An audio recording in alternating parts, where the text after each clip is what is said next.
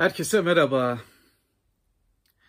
Diyorum ki bugün çok tartışmalı bir kitabı konuşalım.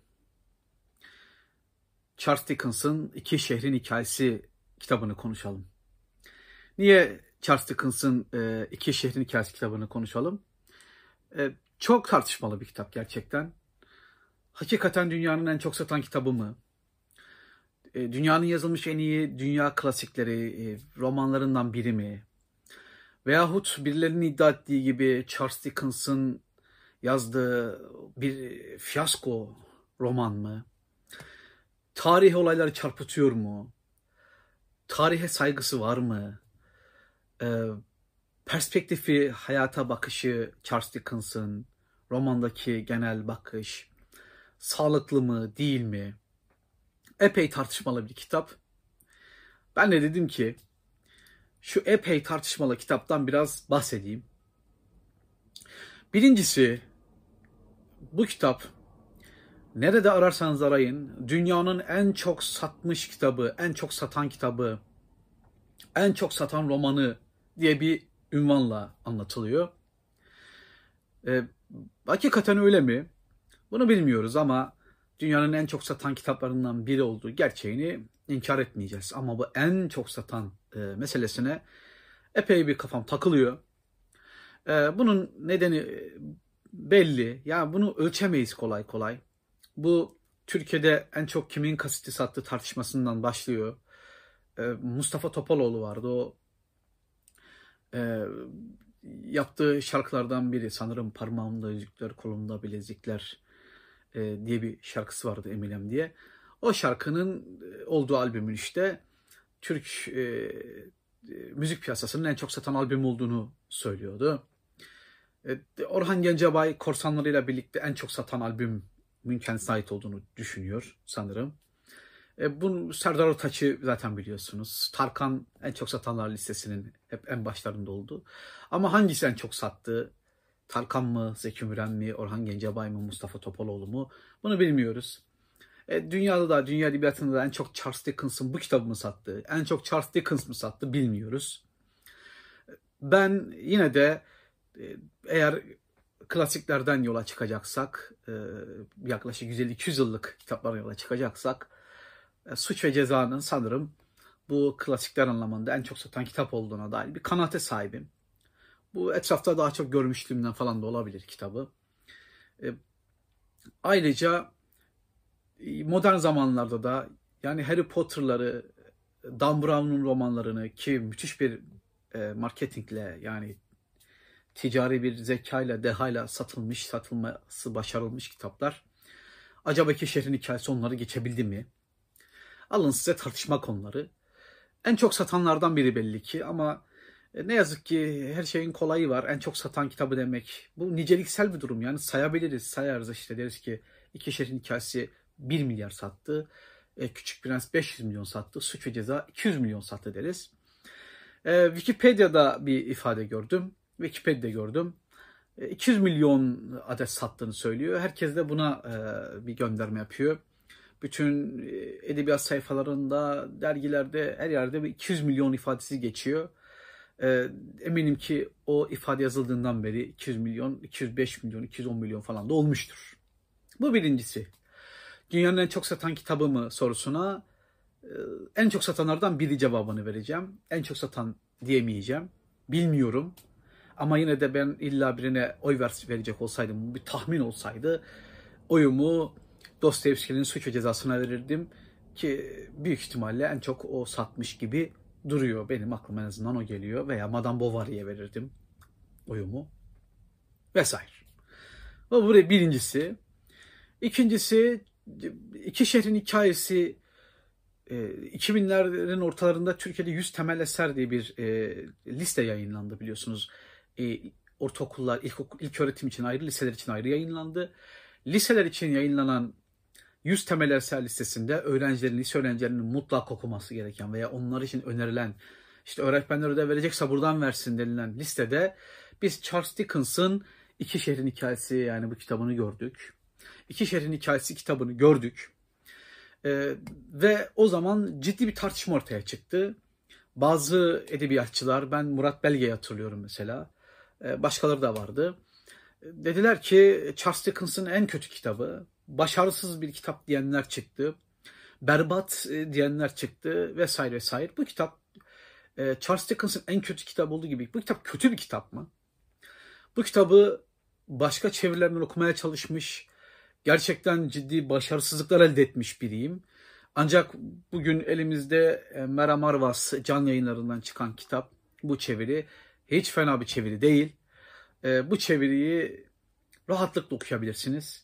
En sonunda nihayetinde son tahlilde ben de iki şehrin hikayesi kitabını okumayı başardım öyle ya da böyle. Şimdi kitap kötü bir kitap mı sorusuna gelelim. Veya hakikaten e, dünyanın en çok satan kitabı Charles Dickens'ın başyapıtı denilen ifadeleri hepsini yan yana koyalım. Bir kere bu kitap kötü bir kitap değil kesinlikle. Peki bu kitap Charles Dickens'ın en iyi kitabı mı?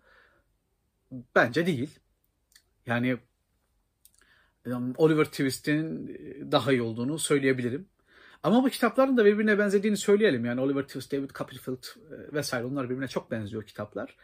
E, ama bence bu Charles Dickens'ın en iyi kitabı değil.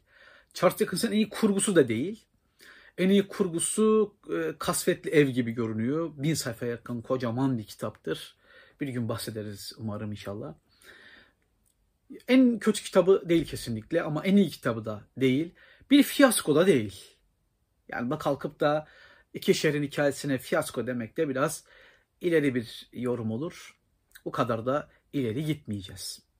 Şimdi Charles Dickens'ın bu kitabına kötü denmesinin sebeplerinden biri acaba şu olabilir mi?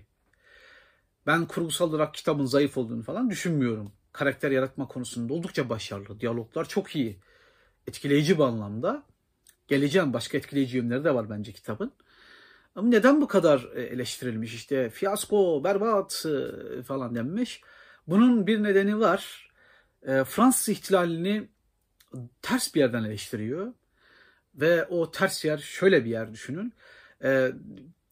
Fransız ihtilali büyük bir özgürlük hareketidir. Bir müthiş bir devinimdir, insanlık devinimidir diye düşünüyoruz. Ama Charles Dickens bu olaya biraz e, ayak takımının veya e, mağdurların mağrurlaşması, maktullerin katil olması, e, öldürülenlerin öldürene dönüşmesi, e, ezilenlerin ezmeye başlaması hikayesi olarak görüyor Fransız ihtilalini. Yani soylular e, işçileri, köyleri eziyor. Onlar ihtilalle ülkeyi ele geçirdiğinde bu sefer onlar e, soylulara, toprak sahiplerine, devlet yetkililerine, devletin işte krallığın yanında olanlara çok sert davranıyor. Ve bunlar için değer miydi düşüncesi doğuyor kitapta. Ve bir monarşi yanlısıdır Charles Dickens çok net bir şekilde. E, Kraliçe Victoria'nın e, has çocuğudur. Bir e, monarşi yanlısıdır. Her ne kadar krallıkları da eleştirmiş olsa da yapılan devrimin e, kendi e, kendisine yapılanlara karşı e, aynı argümanlarla, aynı sertlikle, aynı tavırla karşı durduğunu ortaya koyuyor. Ve burada ben şahsen e, fikrimi söylemek zorundayım. Charles Dickens'ın bakışı hiç de mantıksız değil, hiç de sağlıksız değil. Evet, Fransız ihtilali milyonlarca insanın da ölümüne neden olmuş bir olaydır. E canım dünyada yüzlerce, binlerce, on binlerce entelektüel, aydın, yazar, çizer bilmem ne kim derseniz e, Fransız ihtilalini göre göre koyamazken e, birileri de kalksın Fransız ihtilalinin bu ters e, bakışla Fransız ihtilalinin aslında neleri de götürmüş olabileceği üzerine konuşsun. Bence biraz e, kitaba duyulan kızgınlığın nedenlerinden biri bu. Yani e, sen kimsin de Fransız ihtilaline laf ediyorsun gibi düşünün bunu. E, o da e, monarşi yanlısı bir İngiliz. E, Fransa'daki bu hareketi, bu devrimi ve gerçekten çok kanlı, Fransa'ya epey de zarar vermiş bir e, olayı e, sonunda e, her ameliyat sonunda bir şeyleri götürüyor. Her devrimde e, verdikleri gibi aldıkları da oluyor. Bunu görüyoruz yani. Ama Charles Dickens'ın burada bir tavır ortaya koymuş olması bence şey değil. Hmm, şöyle düşünülemez neden konuşuyorsun? Neden bunun aleyhine konuşuyorsun? E bal gibi konuşur kardeşim edebiyat zaten böyle bir şey değil mi? Yani sanat, felsefe, hayat. E herkesin bir bakış açısı var. E Charles Dickens'ın bakış açısını beğenin beğenmeyin. Gelelim oraya. Charles Dickens. Charles Dickens'ın bakış açısını ben genellikle beğenmem. Ama Fransız ihtilaline ters bir yerden bakmış olması bence güzel. E, ve bir sanatçı duyarlılığı bu. Bir e, işleyen bir kafanın duyarlılığı bu. Burada hiçbir problem yok bence. Ve e, Charles Dickens istediğimiz kadar eleştirelim. Charles Dickens çok iyi bir yazar. Bunu e, tüm okumalarımdan söyleyebilirim yani. Epey de okumuşumdur yani bilmiyorum. Sanırım e, az, az okumadım. E, Charles Dickens'ı kıyaslayabileceğim İngiliz yazarlar da var, dünya yazarları da var, Türk yazarlar da var. Hepsiyle kıyaslayabilirim. Charles Dickens gerçekten iyi bir yazardır.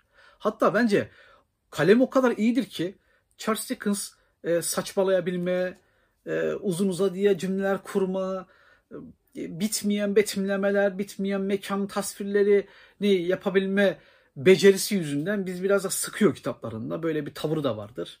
Epey de sıkıcılaştığı yerler vardır. Ama inanın e, yani biraz ters bir şey söyleyeceğim. Belki e, iyi yazarlığından sıkıcılaşa, sıkıcılaşabiliyor bazen. Neden? E, her şey yazabiliyor. Her konuda rahatlıkla kalem oynatabiliyor. Hani böyle e, yürüyerek çalım atan futbolcular vardır ya. Bir zamanlar vardı öyle futbolcular. Bir ara Messi de yapıyordu onları da. İşte Robben vardı mesela Hollandalı. Bayern Münih'te falan da oynuyordu. Yani yürüyerek çalım atan oyuncular vardır ya futbolcular. Ya büyük yetenektir hakikaten. E, Charles Dickens da rahat rahat e, adam geçer. Rahat rahat anlatır. Ve bir bakarsınız ki 100 sayfa, 200 sayfa, 500 sayfa zaten sizi hipnoz etmiştir. Bu anlamda Charles Dickens'ın e, hakkını teslim etmek zorundayız. Türk Edebiyatı'nda e, mesela Ahmet Ümit'in kitaplarının derin, derinliği çok tartışılır bence. Tartışmalı, tartışılmalı da. İstediği kadar e, yok antik zamanlardan işte e, Göbekli Tepesi'nden oradan buradan vesaire birçok şeyi e, romanına yerleştirsin. Ben kitaplarının yüzeysel olduğunu düşünüyorum e, Ahmet Ümit'in. Ama Ahmet Ümit ve Charles Dickens'a benzer bir tarafı var. E, adam öyle da böyle kendini okutuyor. Bu bence bir yazarlık yeteneğidir. Rahatlıkla bunu söyleyebilirim. Charles Dickens'in kitapları ne kadar derindir? Belki bunu tartışabiliriz. Ama onun e, yazarlık e, kabiliyetini tartışmanın bence hiçbir anlamı yok bu anlamda. Ve Charles Dickens ister istemez Avrupa'nın en popüler e, yazarlarından, İngiltere'nin en popüler ve Avrupa'nın en popülerlerinden biri olduğu için Fransız ihtilaline karşı ya acaba e, bu ayak takımı e, kendisini sömürenleri, ezenleri e, sorgusuz sualsiz ezmemiş mi? Yani e, kötülüğe karşı çıkarken kötü olmamış mı sorusunu sorduğunda ister istemez e, etiketçiler, e, ihtilalciler, devrimi çok sevenler ister istemez çok kızmışlar Charles Dickens'a. Charles Dickens'ın üzerinde durduğu konu, üzerinde durulmayı hak eden bir konu bence. Ve bu kitap kötü olan tarafını sona saklayayım. Önce iyi bir şey söyleyeceğim bu kitapla ilgili. Çok iyi bir şey söyleyeceğim ve kötü bir şey söyleyeceğim. Çok iyi bir şey söylüyorum. Bu kitap dünya edebiyatının en güzel başlangıçlarından birine sahip. Şiirsel bir başlangıçla başlıyor kitap. Bu gerçekten etkileyici. Şiirsel başlangıçla başlamak. Ee, her kitapta görmezsiniz. Az kitapta görürsünüz. Çarpıcı bir yerden başlar. Yazara sanki ilham gelmiştir. İlham pedleri etrafını doldurmuştur. Ee, önce çok net, çok kısa cümlelerle başlıyor veya ifadelerle başlıyor. Sonra uzun uzadıya bir bakıyorsunuz ki o, o ip açılıyor, o şerit açılıyor ve o karşımıza yelpaze bir açılıyor. Rengarenk, harikulade bir dünya çıkıyor. Kitap nasıl başlıyor? Ee, ben e, Türkçesini okuduğumda birkaç tane ayrı çevirden gördüm, karşılaştırdım. Ya merak ettim acaba bunun İngilizcesi nasıl yazılmış diye. Charles Dickens'ın e, telifil olmadığı için her yerde bulabiliyorsunuz Charles Dickens'ın kitaplarını. Rahatlıkla bulabilirsiniz İngilizcelerini. E, Türkçelerini de rahatlıkla bulabilirsiniz. E, ben de şeyden buldum, uygulamaların birinden buldum. E, nasıl başlıyor? E, e, Sürçü lisan edersem affola. Önce bir orijinalini söylemeye çalışacağım. Umarım bir pot kırmam. E, artık yüksek müsaadenizle e, ben aklımda kaldığı kadar söyleyeceğim. Şöyle başlıyor. Kitabın girişi şöyle.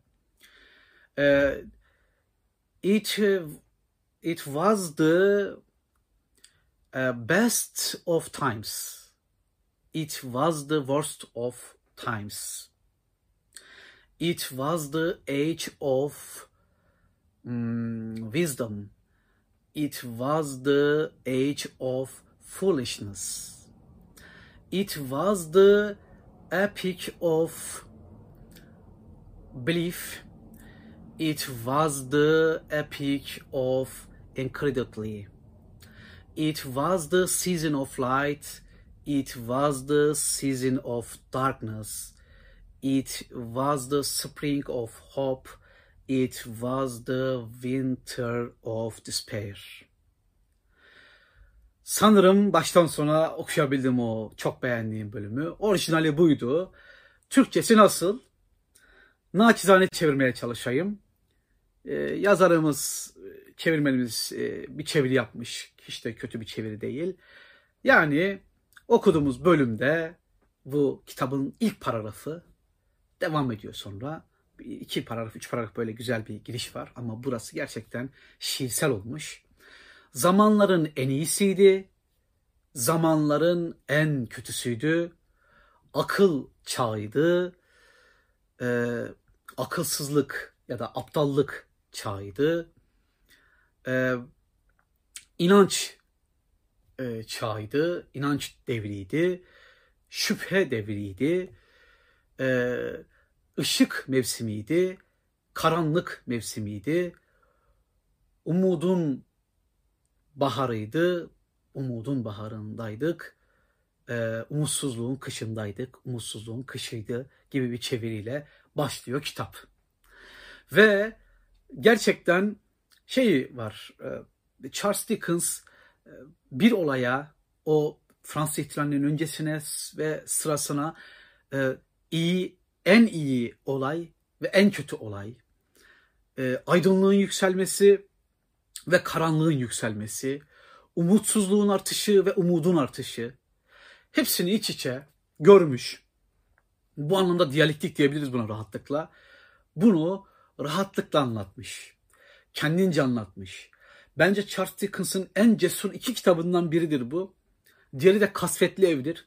Bu kitapta da İngiliz hukukunu, hukukunu eleştirdiği dönemler var. Sadece Fransa eleştirmiyor, İngiltere'yi de eleştiriyor. İngiltere'deki mahkumiyetlerin, e, idamların artık bir cinayet e, durumuna geldiğini düşünüyor. Bir insanlık suçu olduğunu düşünüyor e, Charles Dickens. Hatırlarsanız Victor Hugo'nun da idamlarla ilgili böyle bir kitabı vardı. Bir idam mahkumunun son günü. Çok da sevmediğimi söyleyen, e, ifadem bir video yapmıştım.